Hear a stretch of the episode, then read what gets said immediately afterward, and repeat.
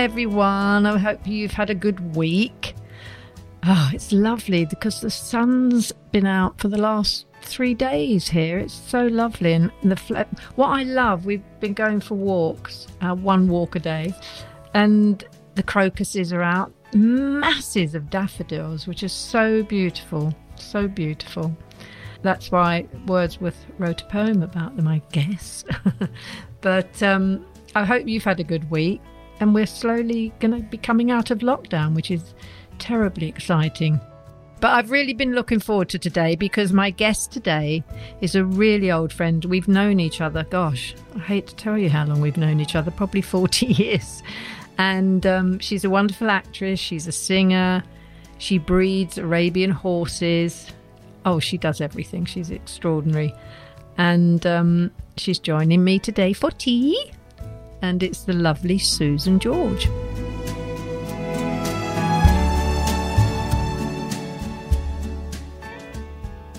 Well, this is really exciting for me because I'm talking to one of my oldest, best friends. We've known, I gosh, I hate to think how long we've known each other, but it's a long time, and it's uh, it's Susan George. Hello, Susie. Hello, darling. how are you? I'm good, thank you. I'm very good. Um, I'm luckily very good and very um, very safe in the countryside, a long, long way from. This has been, well, I don't need to say, this has been such a difficult time for so many people. And I feel incredibly blessed for the place that I live and um, with my 95 year old mother in law, um, Simon's mum. And um, I'm just I'm lucky I'm lucky to be where I am. Just yeah, really, I, really lucky. I, I feel I feel the same actually because so many people have gone through such hardship and such sorrow this last year that you know sometimes you wait you know I get I get very frustrated because I can't see you know my my kids and my grandkids and then I, I think that. you know why am I moaning you know I'm I, I'm safe I'm in a nice place I've got a lovely garden and um you just have to see what's going on out there but it does seem as though we're on on the exit mm-hmm. path please God. Yeah. It Doesn't does. It, it, ab- it absolutely does. It absolutely does. And you know what? I was saying to somebody this morning. I mean, I'm a great believer in life that many things are sent to us as life lessons, and we've learned a lot of life life lessons through this through this tragedy, through this terrible, terrible time. One is about our planet and looking after it, and what we how we haven't looked after it. Another is looking after people and caring and caring about people in a in a better way than perhaps we did before. The the phone calls we should make to the people we haven't spoken to for ages, you mm. know. All these things have been life lessons, I feel. And um, also, what's really interesting is the mask wearing that we we're doing, which they've been doing in Japan, of course, and Oriental countries for years and yep. years. Um, I'm sure you've noticed, as I've noticed, that there hasn't been, there's hardly been anyone with a cold or a, apart from no, not a thing. In I think it's the first time. winter that I haven't had a sore throat and a I, I, I haven't had flu for ages because I get a flu jab, but I haven't had a cold. I haven't had a sore throat or anything because, no. yeah, you're right. And that's when I first went to Japan in 1968. I, you know, I thought they were insane on the underground, all wearing masks. Absolutely. We thought Absolutely. they were mad, but actually they were really, really clever smart. because it really stops smart. whether you've got the cold or somebody else. It just stops transmission. Anyway, before we go any further, because I've got lots I want to talk to you about. Have you got your cup of tea? I have. As we're having virtual tea because we can't be in each got... other's company, sadly. But no, what, what kind of tea do you drink? well, I drink I drink a brand, I, a distinctive brand. I drink M&S Gold, their gold tea. Oh, I've really? drunk it for years. Yeah, I've drunk it for years and years and years. It's the strongest. Um, for me, it's really it's probably quite similar to Yorkshire tea, but it's um, I love it. It's delicious, and I've drunk it for years. And it's how do you, do you have it with like milk and sugar or milk and honey? I have it with milk and honey. Yeah, yeah, I have it. I have my. If I have build, well, actually, what I do, I have um, a, a English breakfast and um, Earl Grey mixed. Do you? Yeah, it's really nice. Well, Earl Grey on its own I like, but it's a bit flowery. Perfumey. It's a bit yeah. perfumey, isn't so it? So if you put an English breakfast, I mean, either I, I, I usually have tea bags, but if if I'm being really good, I'll have you know tea leaves, which are nicer actually, um, mm-hmm. and I just mix it, and it's really try it. It's really nice with honey and milk. I will try it because I'm not a fan of Earl Grey, but I might like it if it was mixed. Yeah. I well, really put might. more of the English. Put more English breakfast than Earl Grey and just try it. It, just gives it a little kick. It's, it's very, very nice. that sounds lovely. Do you know what? My mother, I, my mum is that was the tea person who oh. really, really, and and what's so so amazing, and I always think about it. I've written it in. I'm I'm doing my my autobiography at the minute. I've been doing it forever, but I'm still doing it. And one of the things that that that really comes out of my mother that I remember, I will always remember, is that a cup of tea was the answer to everything. That's right. And she would, oh yeah, the answer to everything was in times of sorrow or jubilation, she would say, I put the kettle on. My mum, mum and dad were the same. Well, we're the, we're exact. I'm actually a year older than you, so but we are the same generation, and I think that that generation, that was, uh, as you say. I mean, my dad was the big tea drinker, but it was always a cup of tea in our house. Always. I always. mean, my mum. I don't. We well, we didn't have wine. Definitely. I think Dad had a, a beer at Christmas, and my mum had a sherry. that was, and we drank tea. We, we That's right. grew up on tea. tea. Tea was the big thing. I mean, when you think about it, that coffee's become so important today, yeah. and all the types of coffee and all the brands, and, and coffee was hardly ever mentioned in our house. I well, can't the ever only remember coffee somebody. you got was it was like I think it was called Camp Coffee, and it was Camp, oh Camp Coffee was the chicory one. Yeah, that was, was the one horrible. we had that. Somebody bought it in once, and I tasted it. And I thought it was the most disgusting thing I'd ever had. So just I chicory. That's what's yeah. in camp coffee. It's right, a distinct flavour. You either like it or you don't. Yeah, it's one of like those Marmite. Marmite coffees. Yeah, definitely. Which I but love. the big the big coffee house that I remember used to be one in Kingston, and it was Kenco. There Oh, were yeah, Kenkos That's right. Around. Yeah. That's what I remember. That's but it wasn't. It wasn't a. It wasn't a regular Now coffee thing. places have taken over the world. that would have been the thing to get into 20 odd years ago. Oh, hindsight's a wonderful thing. I agree. Somebody said to me, I had a um, somebody sent me a message the other day. This is just a funny one, but it's true. I in um, in Dirty Mary and Crazy Larry, film I made with Peter Fonda. We all wear jeans in that movie. Everyone's in jeans. I'm in jeans. He's in jeans.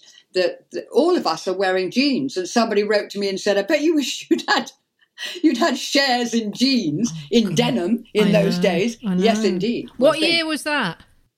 Gosh, let me think. Was it after Straw Dogs? Oh yeah. Well, yeah, it was. Yes, it was. Because you did Straw Dogs with Well, Dust. I was 21 when I did Straw Dogs, and I was 26 when I did Dirty Mary and Crazy Larry. Okay, so in the mid mid 70s. Yeah, absolutely. Because you worked with Peter Fonda in that and Dustin Hoffman in Straw Dogs.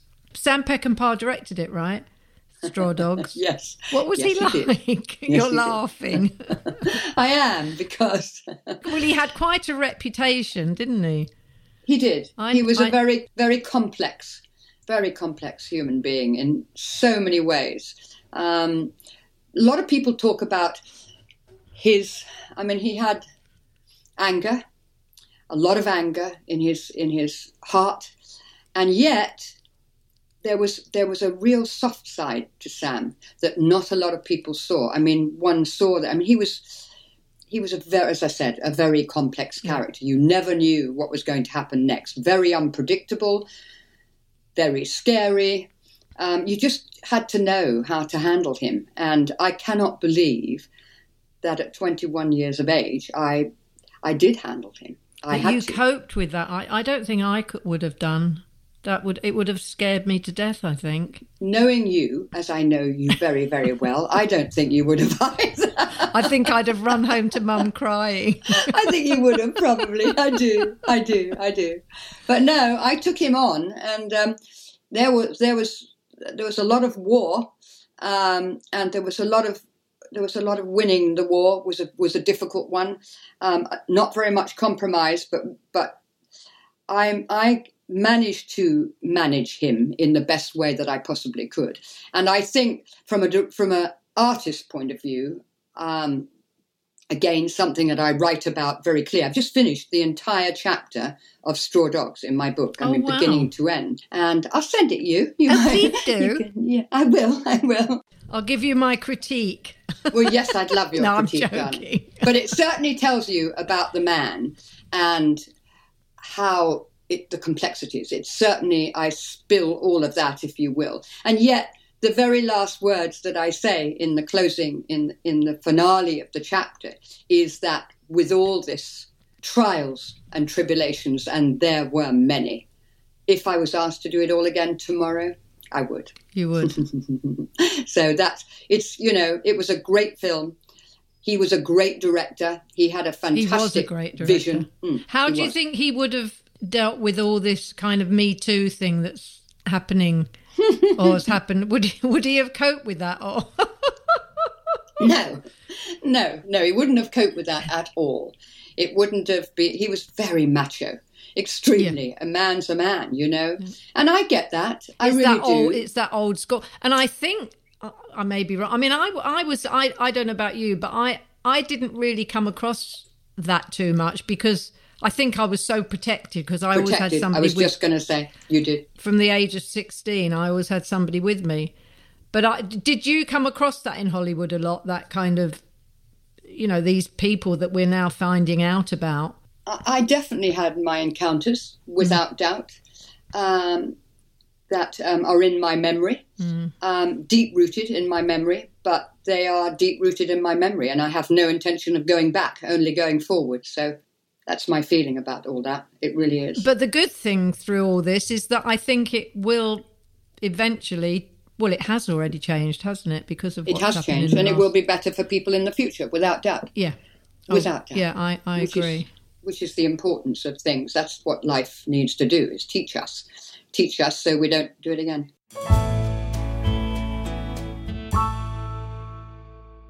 I, I was just looking at things, all the things you've done. I mean, I know most of them, but you know, just to refresh my memory. And I'd, I'd forgotten both our dads were called Norman. I know. and we both well, i didn't know about you and we must have discussed it but i didn't know i was a shampoo girl in a hairdresser's no and it says in your one of your biogs that you were at 16 were a shampoo girl. Uh, I, mine was, was, only a saturday job. I was at school. That is really funny. We My... could have opened a hairdressing salon together. Why didn't we? Yeah absolutely. No i was. I i that happened. I was 16, you're right. And I said, I was having a conversation with my mum about, I was really lucky because I'd made so many lovely films and work was plentiful, which was just lovely and exciting. And then my mum and I were having a conversation one afternoon and I hadn't done something for about, I don't know, a few weeks. and I said, um, this is, I'm, I'm thinking that I, I need to work, you know, I can't just, because um, I'd bought my parents a house and um, it was important to me that I kept up the mortgage and that I um, that I had that responsibility at that age. At that age, my goodness. Yeah, yeah, yeah I did. And um, I said to my mum, I need to, I need to go out and work. Really, um, I think the thing I ought to do. There's a job in. Um, it was at the salon was called Mark Vidal's. Mark Vidal's in Maidenhead High Street, and that's what it was called. And I said, I think I'm going to go and see if I can get a job at Mark Vidal's. I could do that because um, Daddy, my father, was a hairdresser, and I had hairdressing in my fingertips. I used to cut hair for people just for fun, and so I said, um, "I think I'll, I think I'll go along and apply." So I went along. I remember this so so vividly. I went along. I had a little tartan mini skirt I was wearing, and I and pigtails. and, and I went along, and um, the owner who must have been Mark Vidal. I guess he was Mark. I guess he was Mark. And he said, um, "Ah, um, are you working here?" As I walked in the shop, and I said, "Well, I, am hoping to." And he said, "Well, w- what do you do? What What's your experience?" Do you do shampoo and set? That's exactly what he said to me. And I said, Being an actress and everything in life, every audition you tell somebody you do it, whatever it is. That's right. I said, Oh, yes, I do shampoo and set. Absolutely. So my mother had said to me, before you go today to Mark Vidal's, you need to remember, young lady, that you will spend the entire day making cups of tea and sweeping the Sweeping floor. up, That's what yeah. you will do. You'll be the sweeper, you'll sweep up, and that is all you will do.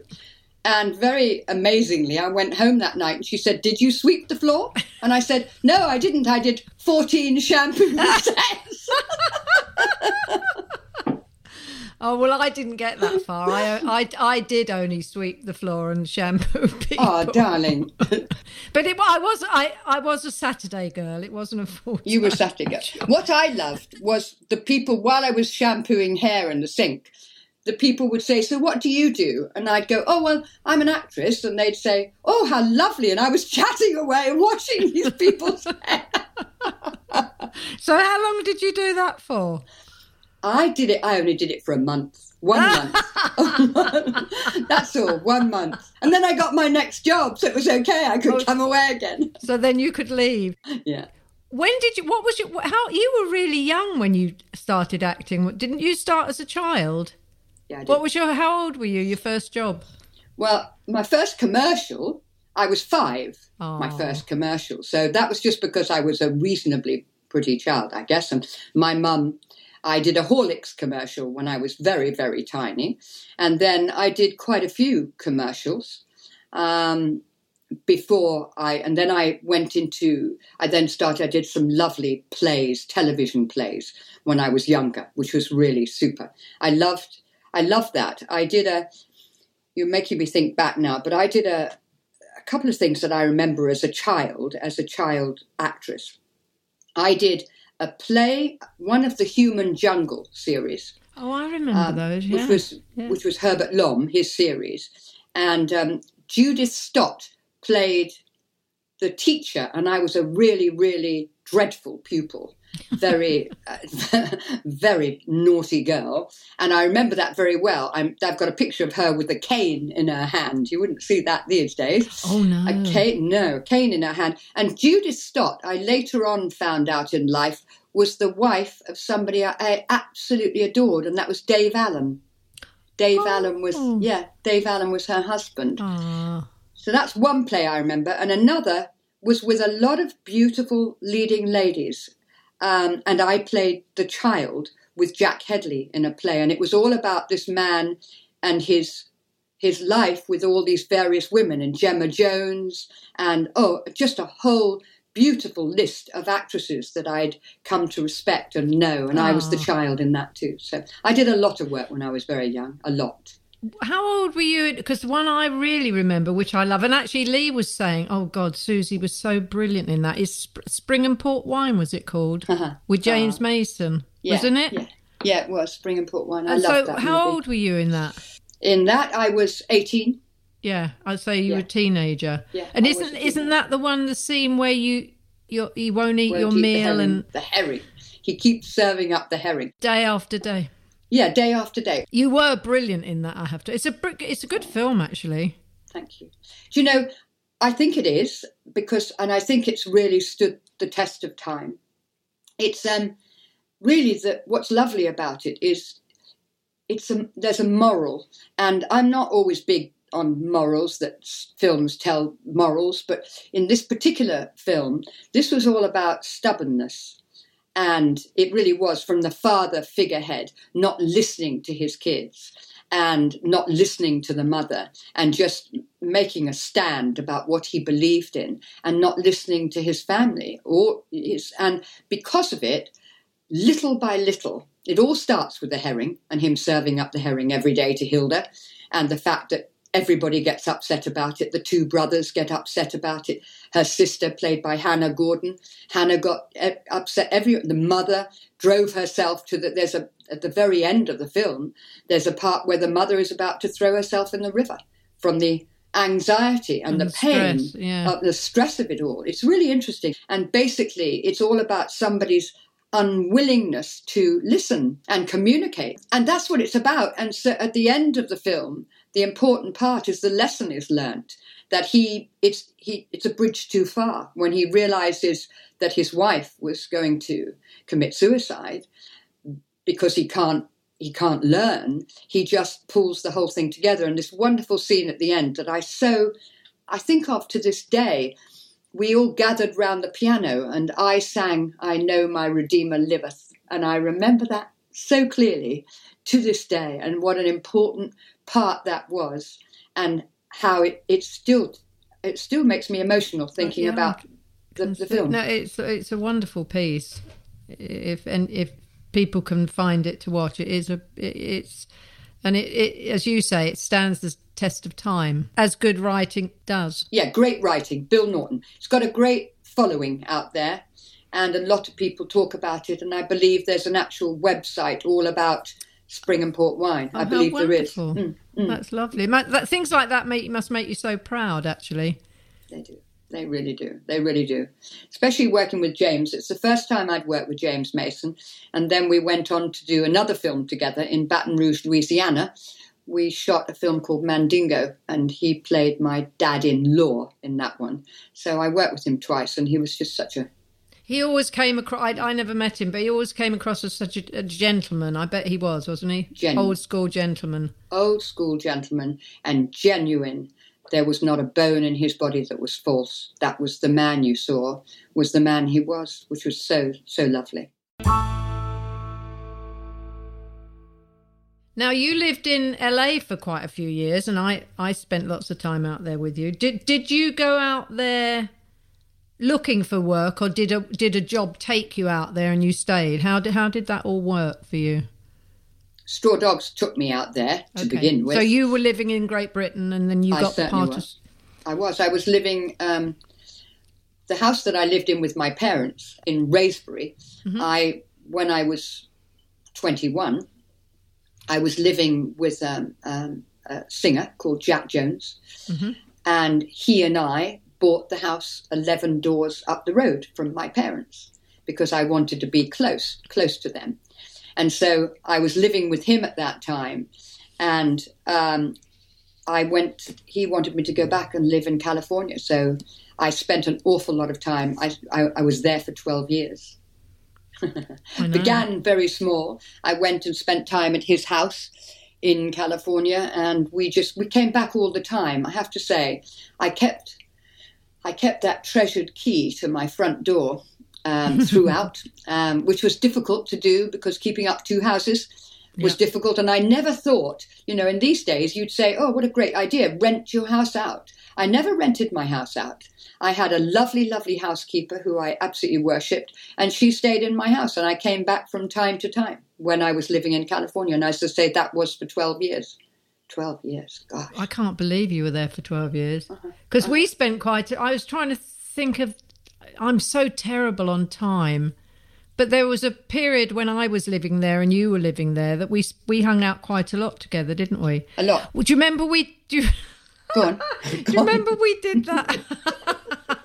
that sports thing for television. Oh my god! They yes. they they had a it was it was like um, a competition, wasn't it? And they had the Americans versus the Brits. Us us. It was called us or US against the world. Oh, that's, that's right. And called. we yeah. were we were the, the, we weren't in the US. We were in the British. I am the most unsporty person I know. and what we do you remember? We used to get hysterical with laughter because the Americans were so serious about. We did it because it was fun and it was a laugh. Absolutely, and our and team... I can remember saying, "I'm not doing that. I can't do that," and and yeah, and people absolutely. were saying, "You've got to do it," and I said, "No, I haven't." I can't do it. you, I remember that well too. And I and do you remember they had a dartboard in one of the um, tents, the kind of green rooms that you could go and sit. And we, you and I, started playing darts on it because we were hanging around waiting to film. And one of the American teams came in and took the dartboard down and said, "That's our dartboard. You Brits can't use it." Do you remember? yes, I do. Yes, I do. I do. It was very it was very competitive. Well, it the Ameri- you know, it, it we we're not competitive enough when it comes to those I things. And well, needless to say, the Americans won, as they should have done. They were brilliant. Do you remember our team? Because it's worth mentioning our team because it's hysterical. Do you remember our team? I remember our team. Well, you're probably you, me, Jane Seymour. Yeah, that's I've stuck now. Roger Daltrey. Oh, was Roger? I I talked to Roger three weeks ago. Oh, Andy Gibb. Andy Gibb. I do remember our Andy Gibb. Poor Andy. Um, Olivia Hussey. Oh, Olivia was in it. Olivia yes. Hussey. Um, Dickie. Um, who was that lovely Richard Dawson? Richard Dawson. Oh yes. He yeah. had a, he had he used to do Family Fortunes in America. Yeah. Yeah, yeah. absolutely, absolutely right. and he was absolutely really right. funny, if I remember. Yeah. And Robert Powell. Oh, Bob, yeah. Yeah. That's so our team funny. was not exactly a. You wouldn't have looked at us as a bunch and said, wow, what, what a strong looking bunch of English people. I know. We were oh, a bit wimpy looking. The we lot of bit, us, I we think. were wimpy. And we, knew, we knew we were going to lose, didn't we? I guess we kind of did. We can And do you remember that I, I we did basketball? And I didn't want to play basketball particularly because they were all very, very, they were huge. And there was a guy off, um, oh, he was off some television show. He was a really handsome guy, incredibly tall. All I remember is he bumped into me. Don't you remember? I broke my arm. Oh, that's right. I broke my arm, and I had to. We have a picture. I have a picture of me to this oh day of you all holding me up with this oh sling my on I'd my forgotten that. Oh, oh, my God! I tell you, the things we get involved in are yeah, mad. definitely. And then you came you came to to live with me or to spend a lot of time with me up at my little house on Woodrow Wilson Drive oh, with the that's kidney I love that house. swimming pool. Yeah, yeah, that was yeah. they were yeah. they were happy happy time. It is. I mean, there I have you know I've lived there like you have on and off in in different scenarios in my life. Some happy, some sad, some you know very emotional. But um, I never saw it as my long term home, so to speak. No and obviously you didn't because you came when did you kind of come was it was it when you met your lovely simon that you came back? Yeah we got married in 1984 and, and did you um, meet in la or in england? No we met in england. Okay. we met in england at a charity ball but we um we had stayed friends um all the time. And when he had been in england he had called me in america and when he came over to america we'd seen one another. Went we'd we'd been friends for he'd been like my best friend for a lot of years before we married, for three years before we married, which I think is a real is a really special thing and a real bond for a relationship. It's great. Absolutely. I always I always feel I married my best friend. I really oh, do. And well, I um, think I think you did. And I'll never have another one like it in my no, life. No, sadly that. Um, and talking about Simon, after he sadly passed on, what is ten years ago now? Mm. Yeah, it must mm-hmm. be ten years. Um, you you started the wonderful charity in his name, didn't you? Lasting Life. Lasting Do you want to life. tell me about that, or tell? I know about it, but tell our listeners. In um, it took me ages to to really well, actually, in my heart, it took me seven years to actually feel my spirit again, which is extraordinary, but it's the truth. Um, but in, in he died in 2010, and in 2016, I decided that I just I had to do something. He was just so special and vital, and I needed to do something that would. Um, I wanted his name to be mentioned. I didn't want to forget his name, and I didn't want anyone else to forget it either.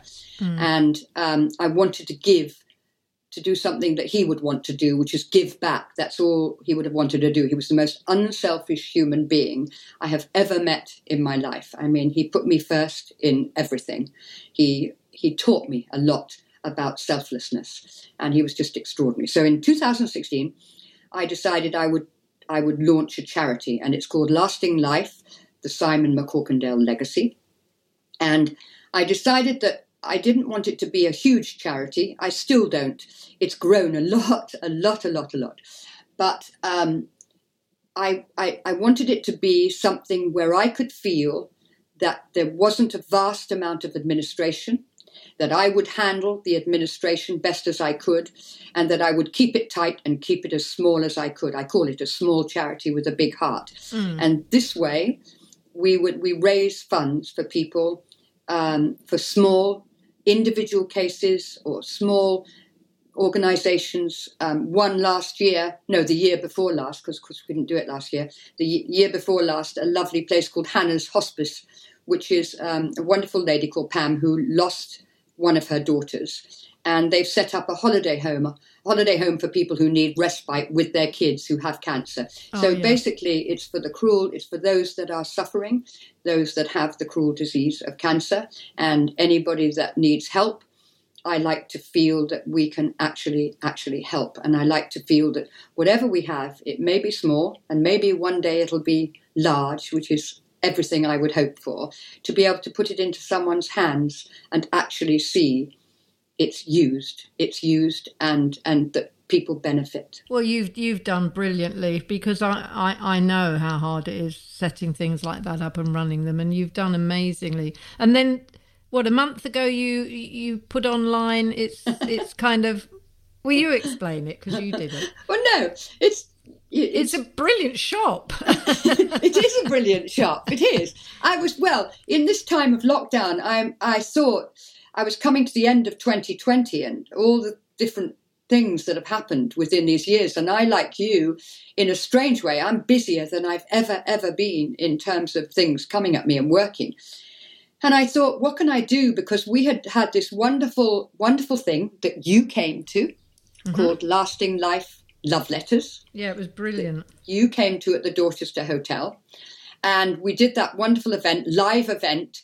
And we were planning to do another live event last year in 2020 because it was biannual. So I'd done one in 2016, we skipped 17, and then we did 18. The one mm-hmm. you came to us in 2018.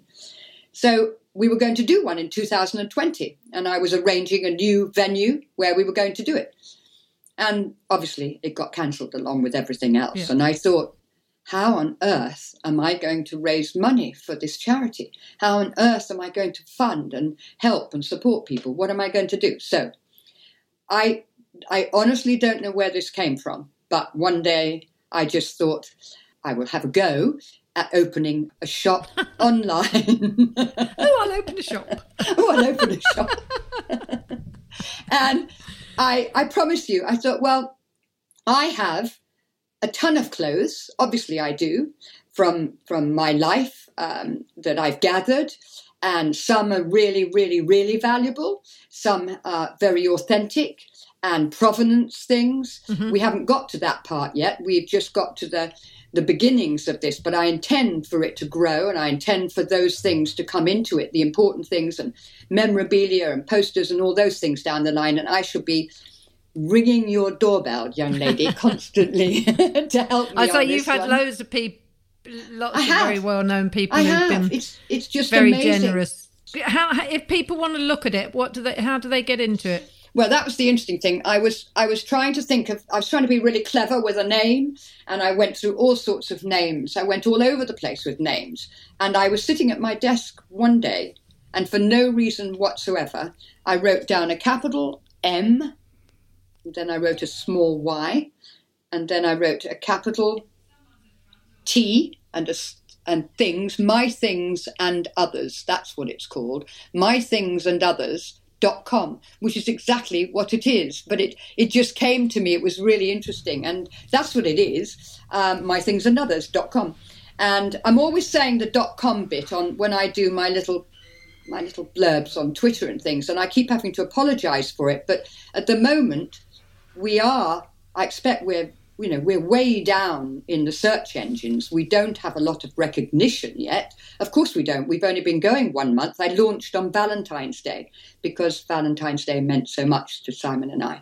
So that's the day i launched. I launched the charity on valentine's day and i so you're not busy enough with your your horses because i have to tell you, we haven't even got to your horses yet how many horses have you got are we running out of time no but i'm just you know, it makes me laugh because you you take on so much and you do it and you do it well. That's what's amazing. I mean, the Arabian you you raise Arabian Georgian Arabian horses, right? You breed them. I, I breed say. Arabian horses. I do. I do indeed. I've got thirty at the moment, and Stop it. just makes me laugh. Oh yeah, I've got thirty. Most people have a dog or a kitten. Susan George has thirty Arabian horses. but I mean, it's amazing. You're you're a top breeder. What? How did you get into? Because you didn't you used to breed red setters. I do, I did, and I have a, a, a baby now. I have I got know, a six month old. Mm, Martha, got, absolutely. Picture, she's gorgeous. But I did. I, I think I'm an adventurer, Twigs, and.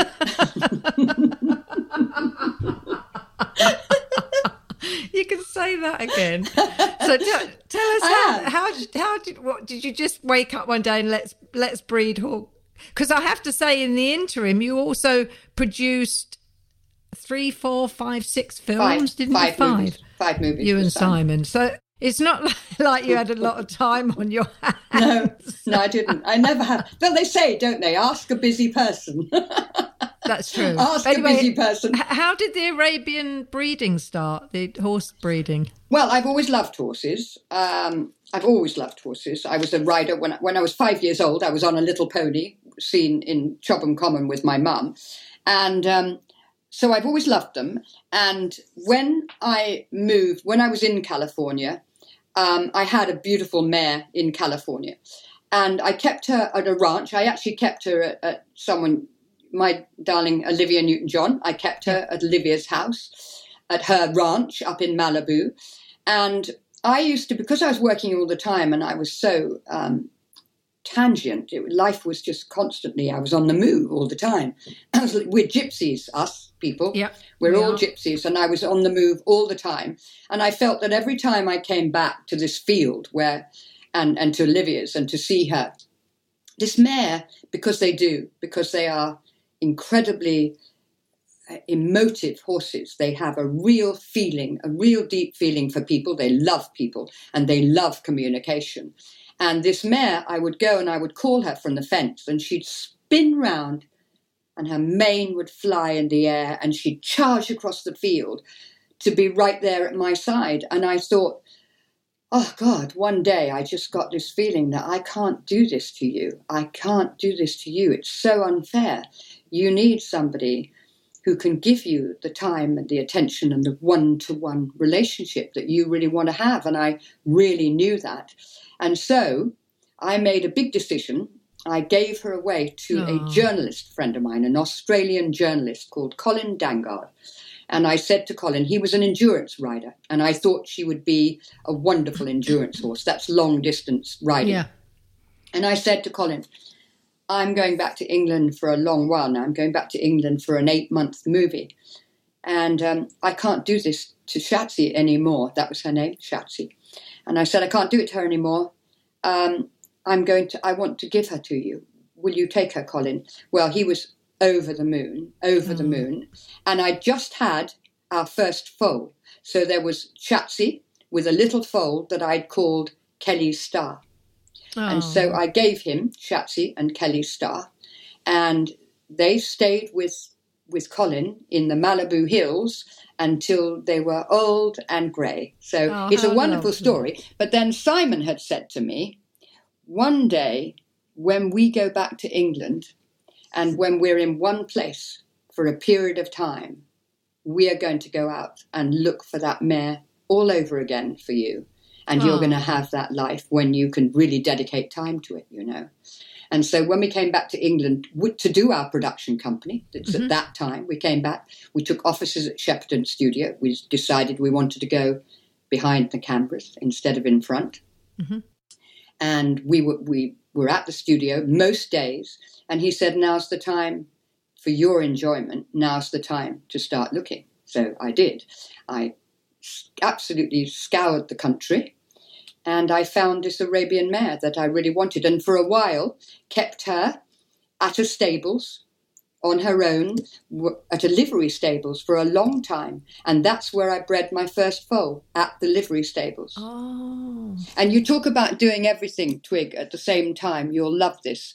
We were we were producing a film at the time called Stealing Heaven, and we were in we were in post production, and we had a lot of work to do in post production. So I was so concerned about this foal coming that we weren't going to get to see it that Simon and I took a Winnebago and we parked it outside the stables and we ran our office from the Winnebago. and I did brilliant. see her born. oh, that's so lovely. Yeah. That's where it began. Yeah, it is where it began. And when I lost Simon Twig, oh my God, when I lost Simon, I had 67 Arabian horses when I lost Simon. I know you did. Mm-hmm. And so. That's a lot of. I, I mean, I don't know how you've taken that on. I don't know how you cope with 30, let alone 67. well, you do what you do, you know. When that happened, when that happened to me, I suppose, you know, it was so devastating. Mm. And I suppose if we'd had any other kind of hobby, and it was a hobby, an extravagant hobby, and had we had any other kind of hobby, like cars or golf or any yeah. of the things that people do as couples, I would have immediately given it all up. I would have gone, right, well, or sold the antiques or sold the cars or whatever. But this was my family. These were my kids. And I'd brought them into the world. And I, I say you get so emotionally involved yeah, with them, don't you? Yeah. And I felt very, very responsible. And I have to say, without doubt, without shadow of a doubt, it is my horses that brought me through the darkest Yes. I was I was just going to say you took the words. They actually saved you in the end. I think they did because they did.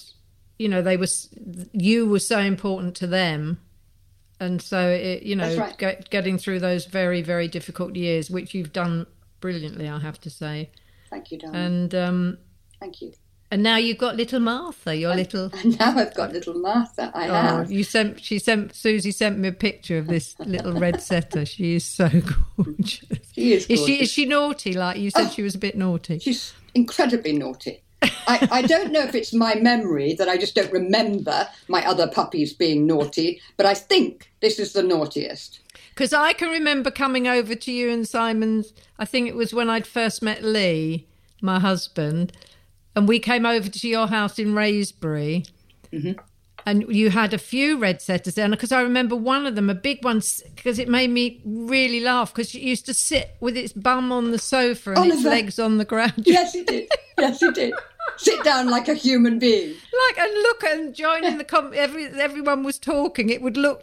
I can Left you remember. Right, I do. Yeah, absolutely. Do you remember which one that was? Oliver. was his Oliver. Oliver. That's right. Oliver. It was Oliver. It was Oliver. Oliver was definitely a quarter human. He was. He was a quarter human. And so I had at that time. I had. I, I grew. I had five eventually, and I had five for a long time because I couldn't part with them. See, it's a terrible thing. I have that's the difficult thing about about breeding and about loving is really difficult to part with. And I know. If it had been antiques or cars, you don't get emotionally you involved. Don't, you, you don't get emotional. And what's wonderful about about the Arabians now is that I am really through my life and through this time since I got my spirit back, um, and I'm finding a sort of I feel like it's a bit universe. I don't want to be um, spiritual, but or I do. I do feel it's that's something to do with the spirits, but I feel the right people are coming to me all the time for the horses, wanting horses, and that I'm doing a lot of teaching and how to work with and how to communicate because they're terribly easy to communicate. You just have to know. You just have to know Arabian horses. They are the most most intelligent horses in the world. And the trouble is, for them as a breed, that the intelligence gets mixed with temperament. People oh. think ah. they're highly strung and temperamental. And they're not highly strung and temperamental. They're actually incredibly, incredibly intelligent. Do you ride every day? I don't now, Poppet. No, I don't. I don't. What? I'm running a shop. I am. Ru- I am running a shop 24 7. I can't ride every day at the moment. No, no. And you, to go back to that shop for a second, and as you rightly say, people have given, you've given me, Olivia has given me, my really dear friends have given me such amazing gift for this. I'm completely floored with the the imagination it seems to have struck a chord with people's oh, imagination oh, about giving something of themselves to attract something that will will will at the end of the day be, help other people. Help other people. I do think in our profession though people are very oh, well. Number one, they love you, and and they loved Simon, and and but I think I think our profession are very generous Terribly when it gen- comes incredibly to generous, incredibly generous. I Dame Judi Dench has given me the dress that she wore to the Oscars. Wow, that is her, that is generous. That is her donation, which is just wow. extraordinary. When I called her up and we had a conversation, she said, "Do you think would this be lovely, darling?" And I said, "This would be just unbelievably lovely, Judi. I can't tell you. That, that is amazing." And so there's lots of things like that. Bradley Walsh has donated three gorgeous, gorgeous suits and 15 shirts. Um, 15? I, 15 shirts. I was seen ironing them the other evening. I never thought in the world I'd be ironing. It's one thing I never thought about. I must talk to Donna about his gorgeous wife.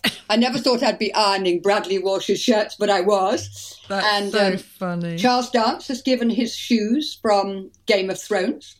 Brilliant. Oh, Yeah. that's brilliant. Yeah, yeah, yep. Yeah, and then with And the oh, provenance. Cliff Richard, Cliff, my lovely Cliff, you know Cliff. Yeah. Cliff um, said he's away at the moment. He said, "I'm sending. I'm going to send you a, a suit," and he's he, and I got a. I was sent a picture of it. It looked lovely, but when it arrived, oh my goodness, oh my goodness, it is a black silk dinner suit with a mandarin collar, all in diamantes, and the waistcoat inside. It's just gorgeous, and How he has brilliant. signed it inside on the pocket. Oh wow. that is well. If, if there's any Cliff Richard fans listening, get on that website. Isn't that true? what I'm doing, well, it, uh, it's good that you bring that up because what I'm doing, there's there's some lovely things. I mean, Jesse Wallace from EastEnders has donated her one of her cat outfits, which is just I was gorgeous. going to say one of her cats. Oh yeah, one of no, one of our cat outfits, and um, loads of people like that. I'm probably I'm forgetting people because there's been so many, so Oh, many. Julian lovely. Clary has just given me something. There's been so many twigs, and as I say, I go Well, back to as you. I said, people love you and they love Simon, and it's for a wonderful, wonderful cause. Wow. And the fact that you're doing it yourself, you know, all charities are for a good reason, but some of them are so big. I think I think people like it when it's very personal and it's a small charity because then hopefully the money you know where the money goes and you know i think in some of the bigger ones you're never quite sure whether it gets lost or gets caught up in administration but i know for a fact that you told me yourself you wrap and post these items to people yourself I do. We have a wrap. My dining room so there's is the no money going room. to administration right No, no money going to administration. I'm in the wrapping room with my assistant, and we we wrap together. Yes, we do. I've got a lovely volunteer who helps me also, who used to be my housekeeper years ago, and she comes Oh. and wraps on a Wednesday. So we we have a little team going, and it's um it, it's a different meaning to the word rap yeah, a very big difference, a very big. And let me say that the these very special things. or i could say that susie's become a rapper You could. You could. I'll have a go at that too if you want me to. Well, I have to say you've got a gorgeous voice. If people don't know that, you you have got a gorgeous voice. Oh, but uh, I've you never heard you rap. I've, I've never, I haven't rapped yet, but you never know. you never know. What There's what I did first. want to say is that the some of those very very special gifts and and things that I've been given, like Judi's, will be auctioned on the website. They were, I we're go, yeah we're going to run an auction. We're going to do it by each month. Yeah, a special you told item me that, and I think that's a really good idea because when they're that special, like Charles Dance's shoes from Game Signed- of Thrones, signed her- by him. yeah.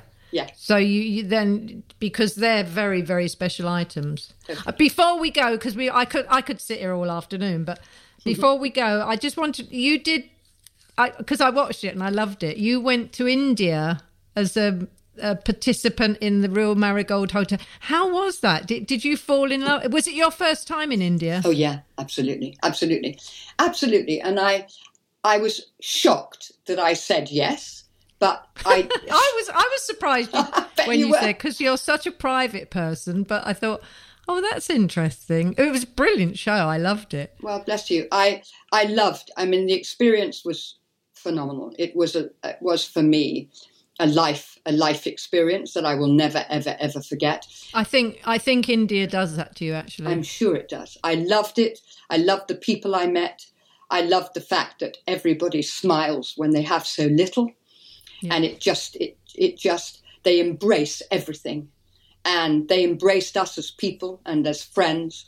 And it was just such a wonderful experience going to the to the kitchens where they make a, a thousand plates of food a day and mm. give them in the gold at the Golden Palace. They give up, and we went into the back kitchens and we helped make the food. Those experiences I will never, ever, ever forget in my life. And you know what? I think, I don't think, I know it was that time that released in me my spirit for adventure and knowing I had so much still left to do. That's interesting. So have you found it hard through, you know, not being able to travel over the last 12 months? No, no. To be honest, I haven't because I'm a real homebody. You're so busy rapping. Yeah, I'm so busy rapping these days.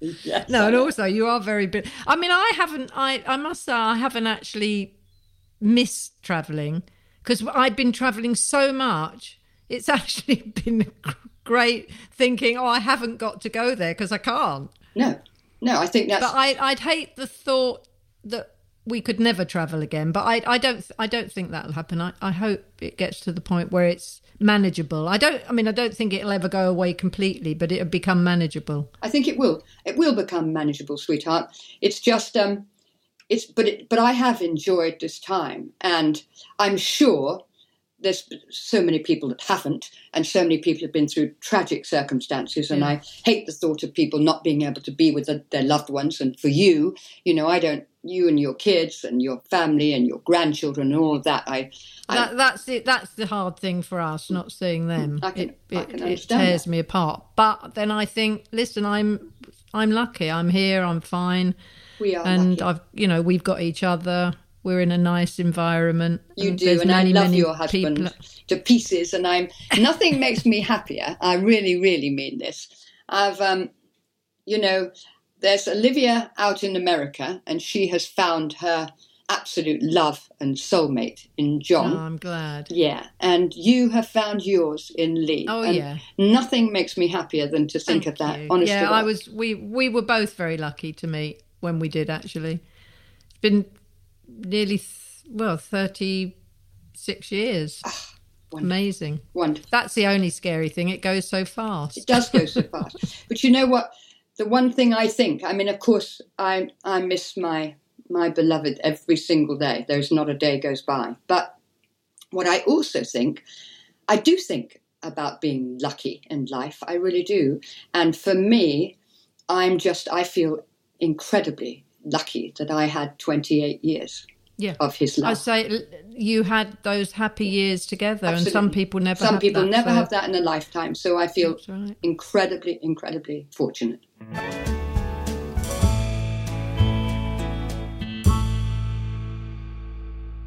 So when when's this book going to come out, or is is it a long time oh, off? God, well, listen, you're asking me to do something else, are you? Come on. Are you really? Got time on your hands.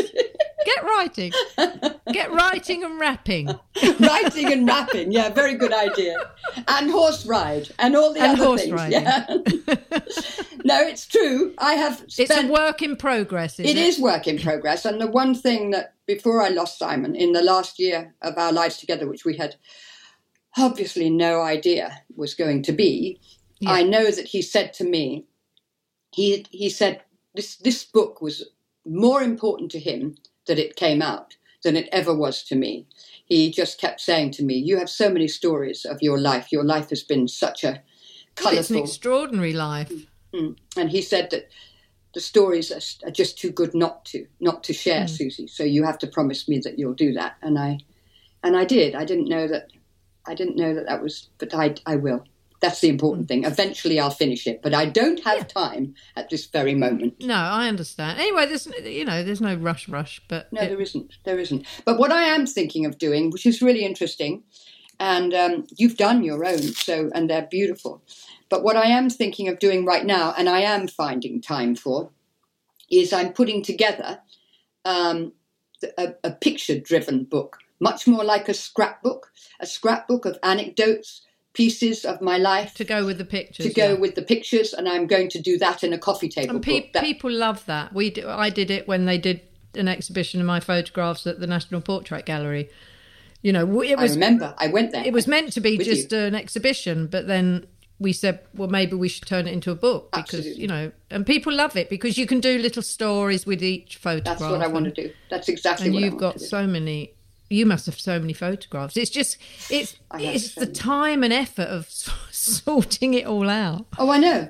I've got cupboards upstairs in my house that are full of photographs. Fortunately, yeah. Simon was a great because he was so such an organizer and um, real, really fantastic at pulling everything together. I have these wonderful picture books that we had through our lives. I hope you've done the same, you two.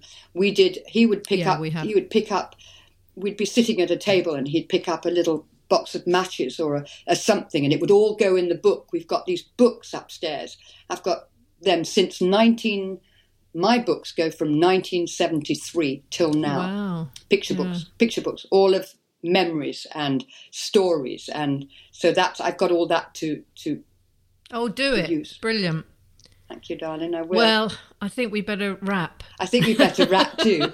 Rap's come into this conversation quite a lot, isn't it? You want to rap with me so that I'll get back rapping, I guess. we found a new talent that you never knew you we have, had. darling. You can come down and help me rap any day of the okay, week. we'll we'll rap together. Okay. anyway, thank you very much for talking to me and having tea with me. I loved having tea with you, and I love you, and you know that. Oh, I do. I love you too. And I'll talk to you soon. You will, darling. God bless Take you. Care. Keep you safe. Love Both you. of Bye. Bye.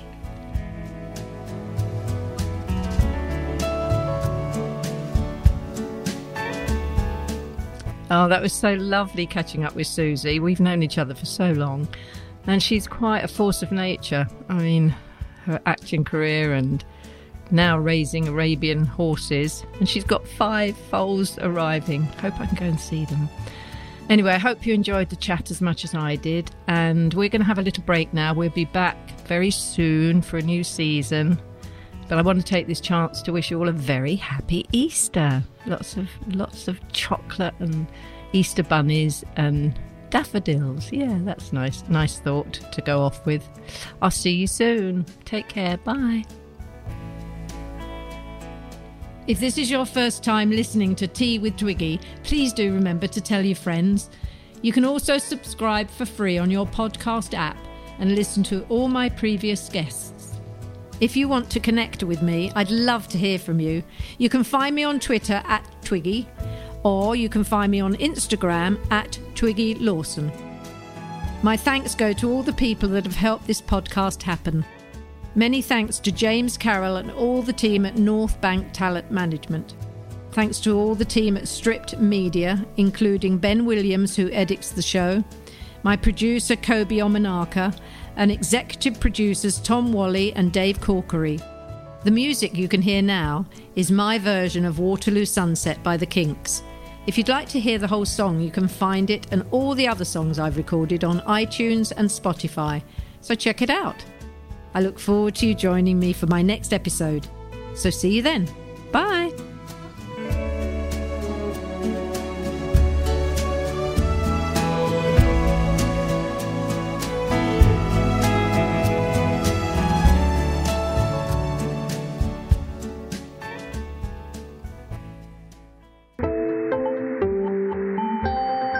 You just heard a stripped media production.